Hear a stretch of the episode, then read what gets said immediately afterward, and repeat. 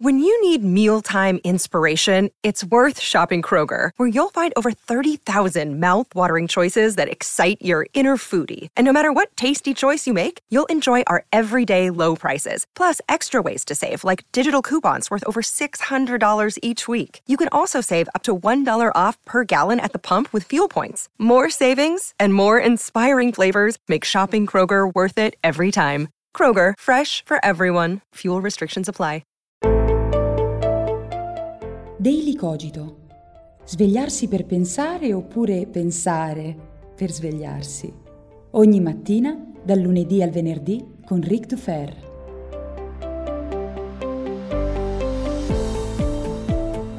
Buongiorno a tutti e bentornati come ogni mattina qui su Daily Cogito. Io sono sempre Eric Tufer e spero vi siate ben riposati perché insomma questa mattina si parla di una cosa complicata, importante e molto, molto delicata per la nostra attualità, soprattutto sul web.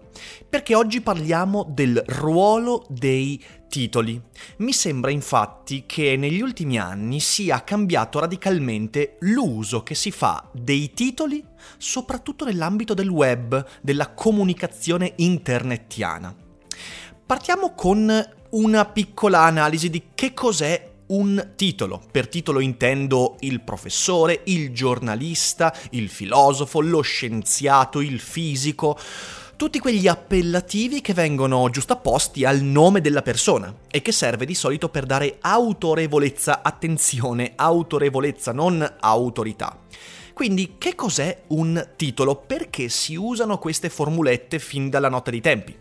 In primo luogo, il titolo rappresenta il riconoscimento di una comunità. Cioè quando si dice che quella persona, quel tal dei tali, è uno scienziato, è un fisico, si tratta di una comunità di scienziati, di fisici che sulla base di eh, traguardi raggiunti, discorsi portati avanti, coraggio, eh, risultati, eccetera, eccetera, eh, riconoscono a quella persona l'appartenenza a quella comunità. Quindi prima di tutto il titolo ha un senso interno alle comunità eh, che si definiscono in un certo modo.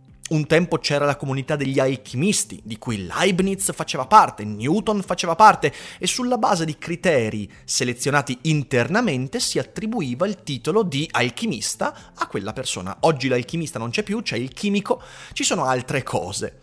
Però prima di tutto selezione interna dei membri di una comunità, che di solito oltretutto viene gerarchizzata, però questo è un altro discorso che per il podcast di oggi non ci serve. In secondo luogo, il titolo è un segno di appartenenza esterno alla comunità, cioè dire che quella persona è un filosofo, che quella persona è un medico, è un professore, serve a far riconoscere lo status di quella persona all'esterno della comunità. Perché? Perché chi sta al di fuori della comunità riconosce solo attraverso la giusta posizione di, quel, di, quel, di, di quella parola l'appartenenza di quell'individuo alla tale comunità. Attenzione, questo è importante perché ci servirà per quello che diremo dopo. Le persone esterne a quella comunità di solito riconoscono il segno di appartenenza senza conoscere i criteri di selezione eh, e diciamo così di, di, um, di utilizzo di quel termine così come vengono utilizzati quei criteri all'interno della comunità. Cosa voglio dire? Voglio dire che chi non fa parte della comunità dei filosofi o dei fisici o dei chimici, chimici, i chimici, bellissimo. Chi sta all'esterno di quella comunità non conosce il modo con cui all'interno di quella comunità si selezionano i criteri di appartenenza e di utilizzo di un dato termine, quindi non si sa qual è il criterio con cui gli altri chimici o chimici danno del chimico a qualcun altro. Quindi quel segno di appartenenza esteriore è preso solitamente come un segno di credibilità della comunità. Se quella persona viene chiamata chimico dagli altri chimici, io mi fido che sia un chimico perché? Perché mi fido del fatto che la comunità dei chimici lo riconosce come tale e che i criteri di selezione interni eh, nell'utilizzo di quella parola sono validi, sono scientifici, sono credibili. Questo è un punto importantissimo da capire. Infine, questo è collegato ovviamente a quanto detto, il titolo è un presupposto ad un discorso In che senso? Nel senso che quando un pinco palla parla della chimica, chimica, organica, senza essere un chimico, ha una valenza. Quando una persona definita come chimico fa un discorso sulla chimica organica, ha un altro tipo di, di valore.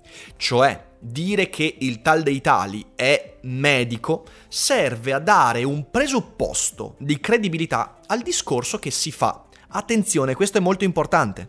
Questo non significa che il discorso deve essere accettato in quanto autoritario, non c'è l'autorità del titolo che, sostituisce la credibilità di quanto viene detto. Rimane sempre implicito l'invito a valutare le opinioni e i contenuti di quanto detto. Anche se uno è medico può dire delle stronzate. Quindi non principio di autorità, ma autorevolezza.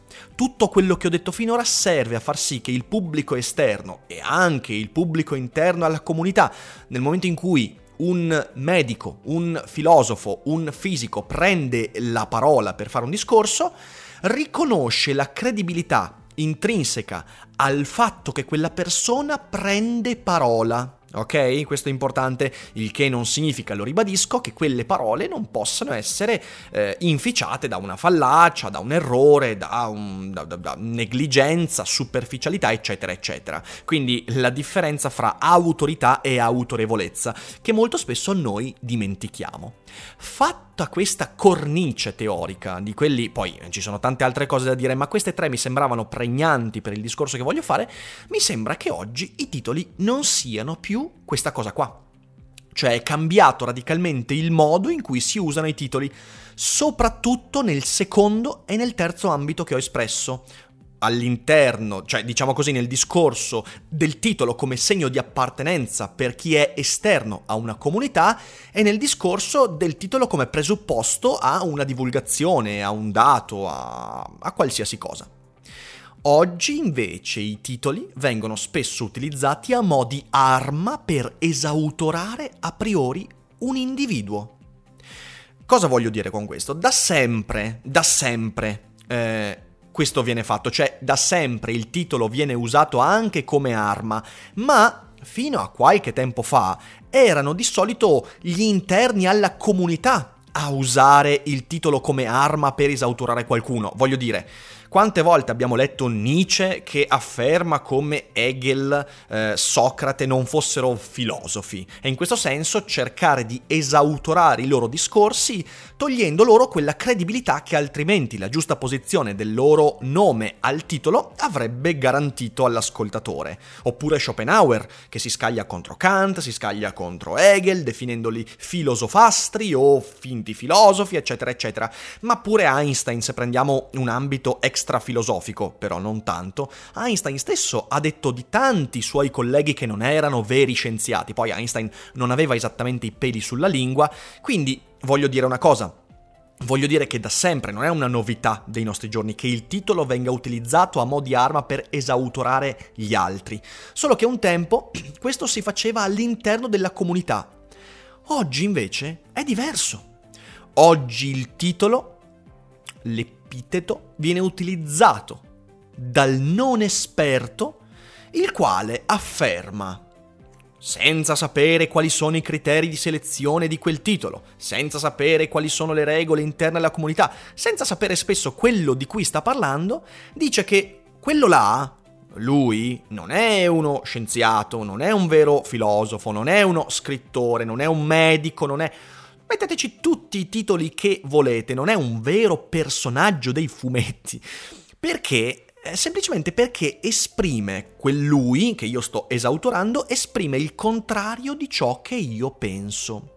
E questa cosa mi sembra sia una certa novità, perlomeno per la misura in cui succede.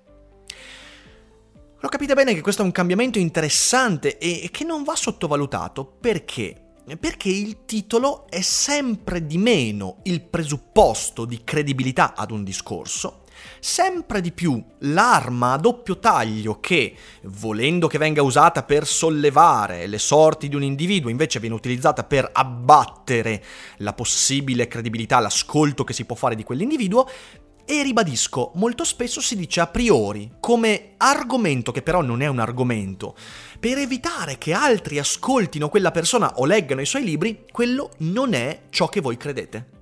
Non è quel titolo che servirebbe per dare credibilità. E questa cosa viene fatta da chi non ha idea dei criteri di selezione di quel titolo, non è all'interno della comunità e quindi non sa i modi con cui quel titolo viene solitamente attribuito. Ora, questo mi sembra che rappresenti una delle più grandi crisi di nervi del nostro tempo. Eh, se ne è avuto il primo sentore, beh, quella volta il famoso dibattito, ve lo ricordate, fra la Brigliadori, eh, Red Ronnie e Burioni in televisione, dove Burioni continuava a dire una cosa che dimostra il fatto che Burioni molto spesso non capisce il tempo in cui viviamo, cioè, ma come fate ad ascoltare questi due stronzi quando io sono il medico, io sono l'immunologo, senza capire però che questo mutamento, ovvero il fatto di usare persino il termine specifico di immunologo, il titolo di immunologo, per esautorare il discorso dell'immunologo, è pervasivo. E non possiamo semplicemente fermarci a dire vabbè ma perché un branco di idioti? Perché il branco di idioti comincia ad essere talmente nutrito che ormai l'immunologo comincia ad essere alla stregua del fumatore di canne. Un titolo peraltro di cui bisogna vantarsi assolutamente, ma non è questo il discorso. Quello che voglio dire è che siamo all'interno di un mutamento in cui chi ancora è convinto che i titoli del passato vengano utilizzati come nel passato è semplicemente uno stolto. Non vale più a niente dire sul web io sono un immunologo, io sono un esperto, perché quel titolo diventa l'arma stessa con cui le persone esautorano a priori il possibile ascolto delle tesi di quell'individuo. Io non ho particolare stima dei titoli. Io questo l'ho sempre detto, lo ribadisco, né i titoli messi neri su bianco, quindi titoli accademici, sì certo sono importanti, fondamentali, ma non servono per sostenere credibilmente un discorso. Ci sono fior fior di accademici che sparano un sacco di minchiate ad ogni occasione possibile. Così come ci sono persone che non hanno titoli accademici, che scrivono libri di valore, che fanno discorsi di qualità, eccetera, eccetera. Quindi io non credo appunto che il titolo dia autorità. Al massimo aiuta la autorevolezza.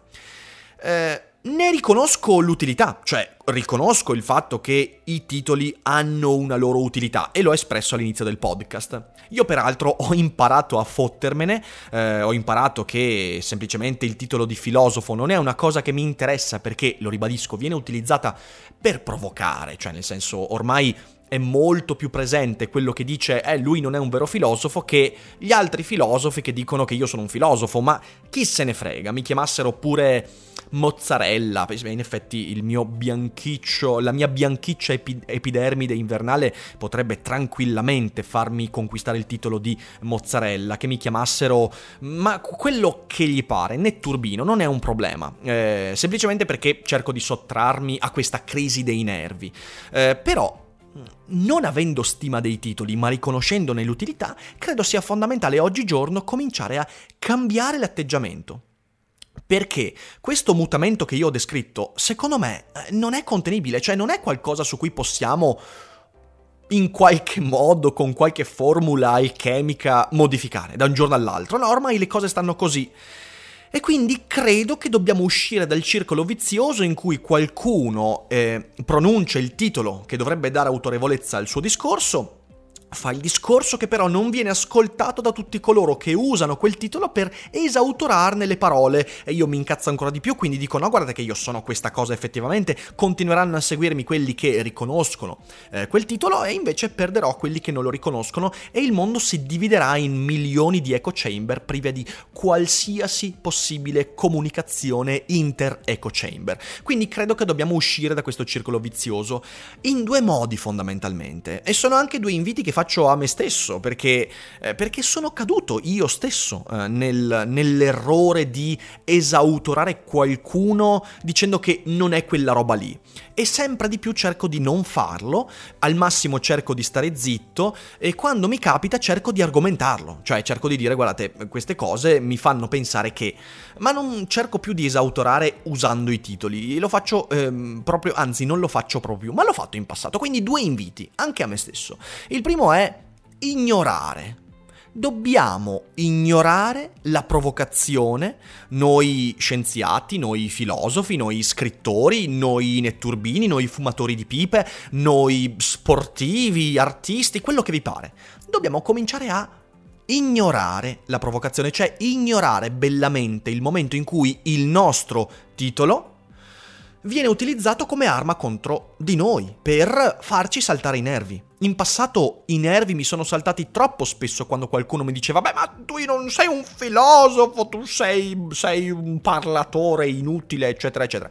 All'inizio mi saltavano i nervi. E poi ho capito che, ma sì, ma vaffanculo, ma chi se ne frega, ma chi se ne frega. Continuerò a parlare inutilmente e chi mi seguirà uh, capirà, chi non mi seguirà sti cazzi. Secondo, e questo è ancora più importante, diventando i primi. Noi scienziati, filosofi, chimici, fisici, eh, noi lavagne, noi treppiedi, eccetera, eccetera, diventando i primi a non usare questo anti-argomento, cioè evitando quel comportamento che è troppo facile. Perché è facile fare, è facile essere, guardare, non so, Jordan Peterson e dire vabbè ma non va ascoltato perché non è un filosofo. È facile eh, leggere Ayn Rand e invitare gli altri a non leggerla perché, dai, non è una filosofa. È facile guardare a mm, Craig Ver- Venter e dire vabbè ma non va seguito perché non è un genetista. Eccetera, eccetera, eccetera. Dobbiamo evitarlo noi per primi perché altrimenti quel comportamento che ci fa saltare i nervi, la provocazione degli altri che dicono a noi che non siamo quello che vorremmo essere, eh, quando ancora non abbiamo smesso di voler essere quella cosa lì, eh, continuerà a crescere, ad essere sempre più, sempre più violento, sempre più brutto, sempre più grottesco e dobbiamo smetterla noi per primi. Vedete, forse quello che stiamo vivendo è un cambio di paradigma nel sostegno all'informazione. O forse no, forse è semplicemente un momento di esaurimento nervoso del web, del dibattito pubblico, che poi prima o poi passerà. Ma siamo noi, scusatemi, influencer, oddio santo, mi sono appena dato dell'influencer. Siamo noi che divulghiamo, noi che facciamo informazione, noi che siamo giornalisti, scrittori, che abbiamo visibilità, noi che facciamo un lavoro di spessore sul web, siamo noi a dover muovere i primi passi per evitare la crisi di nervi del web, evitando che questo esaurimento nervoso, forse passeggero, forse eterno, faccia suicidare il dibattito pubblico. Credo che questo si possa raggiungere con i due punti che dicevo, ignorando noi per primi quando eh, si usa il nostro titolo per farci saltare i nervi e evitando noi per primi di usare quell'anti-argomento contro gli altri, soprattutto quando non siamo d'accordo con l'interlocutore. Fottiamocene dei titoli, il più possibile. Questo secondo me è un modo per vivere più sereni ai tempi del web. Voi ditemi ovviamente con un commento cosa ne pensate, l'argomento è spinoso, è particolarmente delicato e quindi insomma aspetto di leggere le vostre opinioni. Io come sempre vi ringrazio per avermi ascoltato fino a qui, spero che il podcast sia stato prezioso come sempre e che vi, abbia svegliato il cervello prima di tutto il resto, come cerco sempre di fare. Mi raccomando divulgate, diffondete dei licogito, fate sapere a tutti che alle 7 del mattino ogni mattina esce questo, uh, questa cosa, questo discorso e mi raccomando, continuiamo ad essere quello che siamo, cioè bellissimi. E questo è un titolo che nessuno ci toglierà.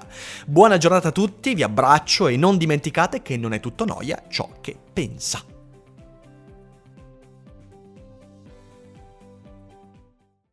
Hiring for your small business? If you're not looking for professionals on LinkedIn, you're looking in the wrong place. That's like looking for your car keys in a fish tank. LinkedIn helps you hire professionals you can't find anywhere else, even those who aren't actively searching for a new job but might be open to the perfect role. In a given month, over 70% of LinkedIn users don't even visit other leading job sites. So start looking in the right place. With LinkedIn, you can hire professionals like a professional. Post your free job on linkedin.com slash people today.